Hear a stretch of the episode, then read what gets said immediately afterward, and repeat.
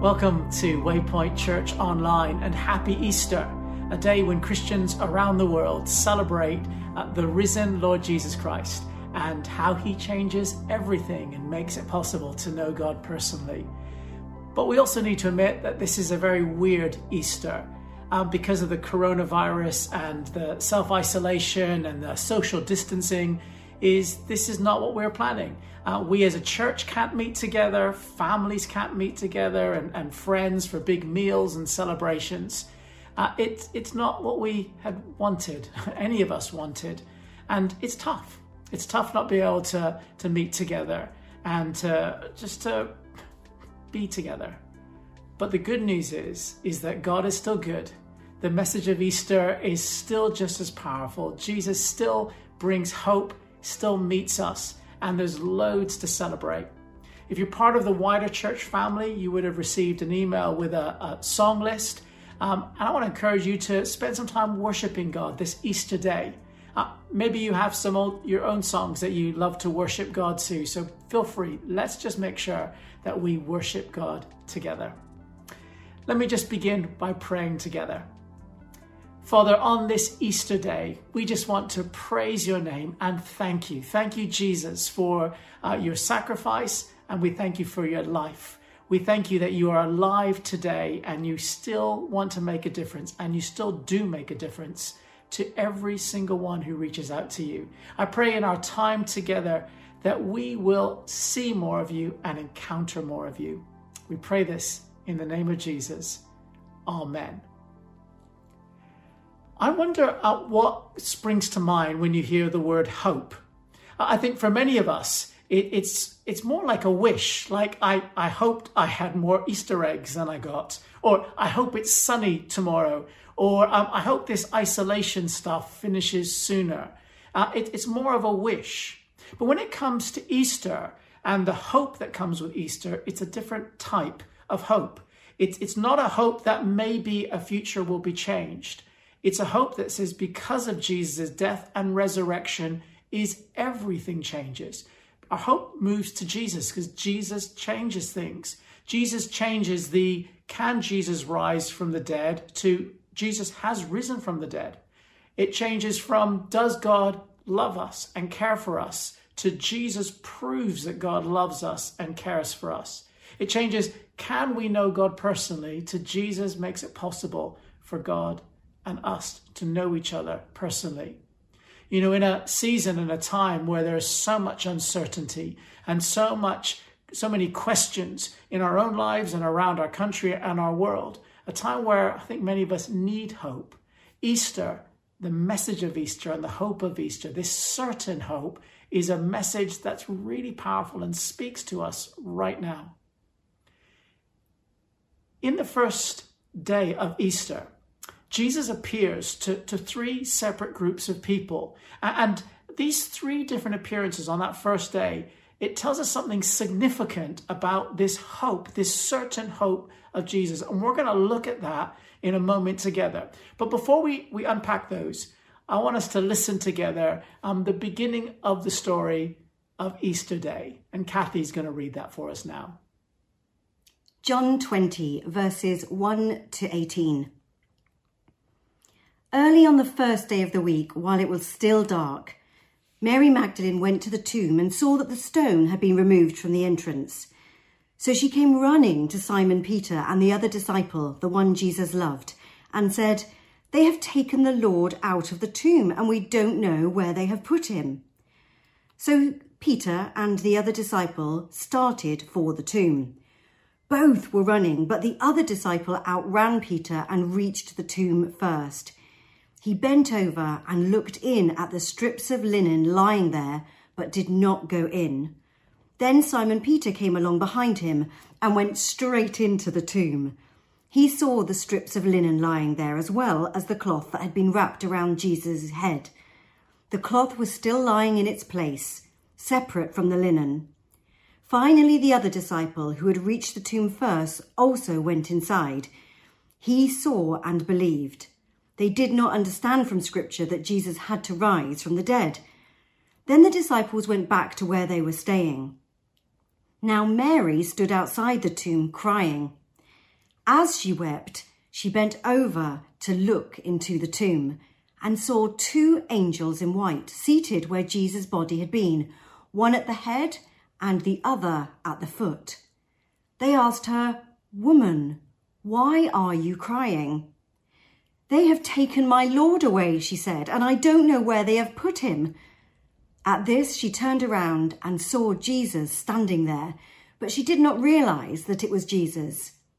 He asked her, Woman, why are you crying? Who is it you are looking for? Thinking he was the gardener, she said, Sir, if you have carried him away, tell me where you have put him, and I will get him. Jesus said to her, Mary. She turned towards him and cried out in Aramaic, Rabboni, which means teacher. Jesus said, Do not hold on to me, for I have not yet ascended to the Father. Go instead to my brothers and tell them, I am ascending to my Father and your Father, to my God and your God. Mary Magdalene went to the disciples with the news I have seen the Lord. And she told them that he had said these things to her. Imagine if you were given the responsibility of breaking the news to the world that Jesus had risen from the dead. I'm guessing, like me, you were probably thinking, well, I need to get the, the news headlines, you need to do social media blitz, you've got to get as many important people as possible to hear this incredible news. And yet, we find on that first Easter morning, is the, the one who Jesus appears to the first wasn't a big influential person. It wasn't a well connected, it wasn't even one of the main disciples. It was a woman who was very upset. It was Mary. Mary, who was in a garden and in that garden, she she was confused. She didn't know what to do. She, I said, she had no connections. She she wasn't important. Uh, in fact, in Jewish law, is she wouldn't even be a valid witness. She couldn't testify to say, "I saw him." And yet, Jesus deliberately chooses the first person to appear to was a woman in a garden. This is really significant because what it tells us is that the, at the heart of the Easter message is not about publicity and, and getting big crowds. At the heart of the Easter message is this hope that is personal. Now, Jesus does uh, appear to, to hundreds of other people um, before he ascends to heaven, but his first appearance was personal. I think this is really significant because if you're anything like me, I think sometimes you, you think, well, when it comes to God, why would God speak to me? Because there's, there's more influential people, there's more important people, there's more spiritual people. Or maybe we're just fully aware of how much we've messed up and we're thinking, well, God won't speak to me. And yet, this certain hope that we find in Jesus on the first day of Easter, his starting point was that Jesus was deliberately personal. Because that's the heart of the Easter message. That's the beginning. It's personal. If you are in need of some hope, some certainty, Easter Day is saying, God came for you. It's personal. Jesus' next appearance tells us something else significant about this Easter hope that we find in Jesus. Two of Jesus' followers, disciples, were walking along a road from Jerusalem to Emmaus. Uh, we don't know why they're walking from Jerusalem because they had heard what happened in Jerusalem. They knew of Jesus' death and they also heard the rumors of his resurrection, that the women had seen Jesus that morning. Uh, and yet we find them walking away. But along the way, they're, they're talking and discussing and debating. Actually, the original text in the Greek, it says that they were debating um, about what happened and what they thought. Uh, and uh, in the midst of their debates, what we find is, is Jesus become, comes and walks alongside them. Now, we're told that they didn't recognize Jesus. Now, whether Jesus had a disguise on or not, we don't know, but I don't think he did because do you know it's, it's very easy for us to get caught up in our own opinions and discussions and just miss jesus every christmas There are so many people around the world. They sing Christmas carols and they, they talk about God becoming a baby in Jesus and, and then they pack him away and forget about him until the next year. So Jesus is right there, but we miss him.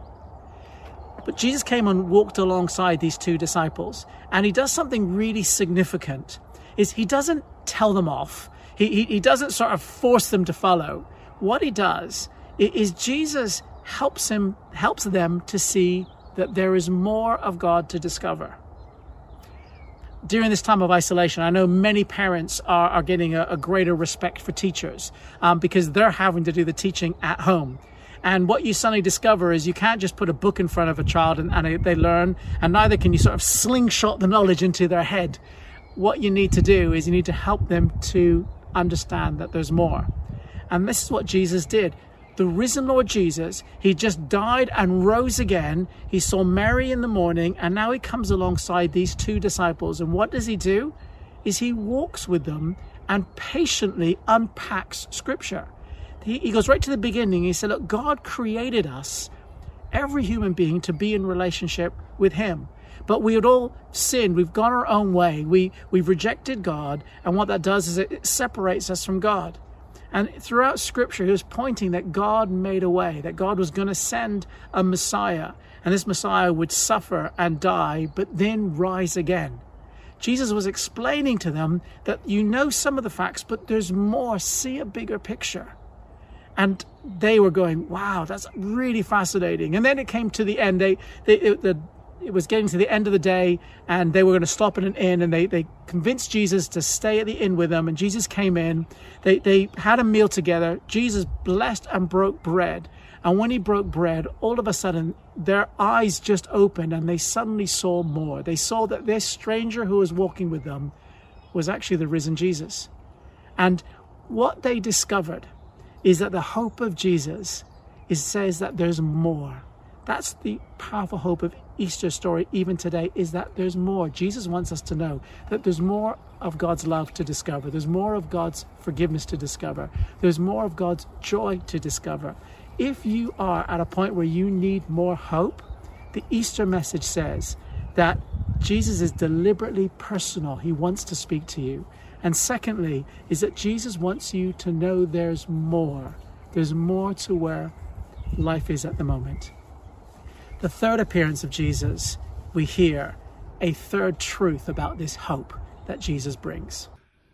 The evening of first Easter day, we find the, the disciples, all the main ones that we will note, be very familiar with their names. Uh, them and, and the wider group of followers were all locked in a room together. Now, the reason they were locked in a room together uh, um, wasn't so that no one can escape, it's so that no one can get in. Because don't forget that just a couple days earlier, the religious leaders had captured and falsely accused and crucified Jesus. Uh, and they were probably worried, no, they were worried that they were next. So they're locking themselves away, hiding, just full of fear.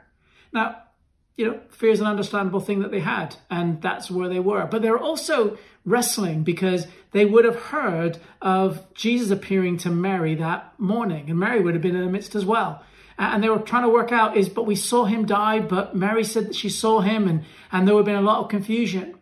They also would have heard of the two disciples who had, uh, had, had Jesus walk alongside them along the road to Emmaus, because it says that after Jesus broke bread um, and he, Jesus disappeared, as they went, didn't, didn't our hearts burn within us that, that what Jesus was saying was true? That they saw more. And what it says then is that they, they rushed back to Jerusalem to tell the disciples. So here we find um, the big gathering of disciples of the names that we would have known. Um, Mary with her sighting and witness of seeing Jesus, these other two disciples, and they were discussing, probably worrying, definitely fearful. I reckon they probably also would have been wrestling with some guilt because they've known what Jesus had said and done and they they heard the testimony and they're trying to work out well do we believe it or don't we believe it what's truth and what's not it was a very confused state and in the midst of that, we hear that Jesus turns up in the locked room. And the first thing that Jesus says is, My peace I give to you. In fact, he says it twice. Jesus gives them the peace. Now, that's not just some lovely words. This is the risen Lord Jesus, someone who had conquered death, who just walked into a locked room And he said to every one of them, He says, I give you my peace. Peace to quench their doubts. Those I'm not sure, I can't understand, and that worry. His peace was to speak into that situation.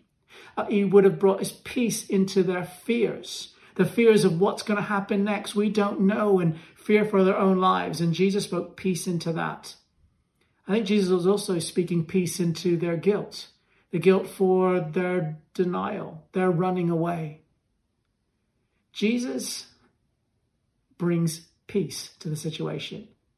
Because we find to Mary, he brings this personal hope. To the two on um, the road to Emmaus, he brings this truth that there's more of God that he wants us to see. And here to the wider disciples, he says, and I bring my peace.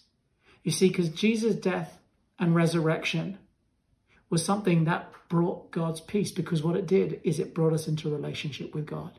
If we put our faith in him, if we say, Jesus, I trust in you, I put my hope in you, is what we do as we encounter his peace. This is still the good news of Easter. This is the hope, the certainty that we have in Jesus when we put our trust in him. That he brings this personal connection with God. He brings this more of God that we can encounter, and he brings the peace of God.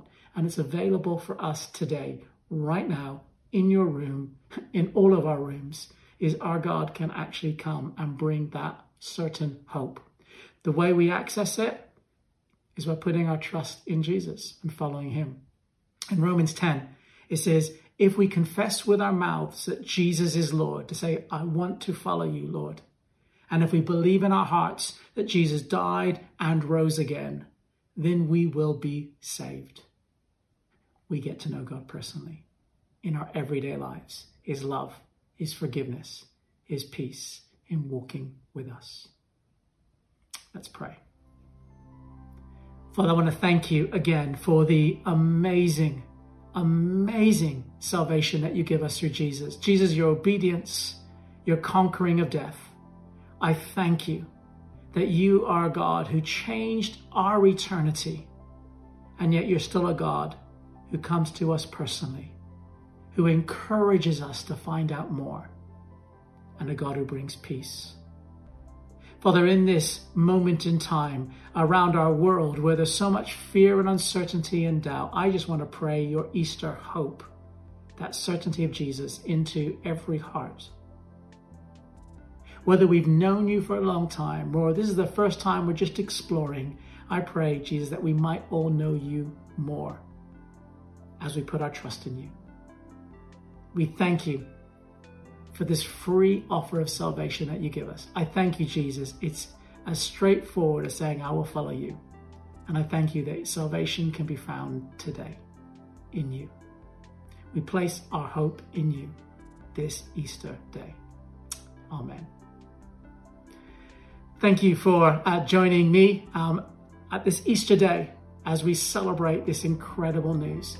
If you want to find out more, if you want to just to journey a little bit more with Jesus, um, please contact us at Waypoint Church. You can drop us an email or phone us, and someone will get in contact with you and journey together. The truth is, this virus is going to be finished sooner or later, and then we're going to be able to come together, and that's going to be great. But Jesus wants to meet you today. So take that step today, find out more, and have a great rest of your Easter day.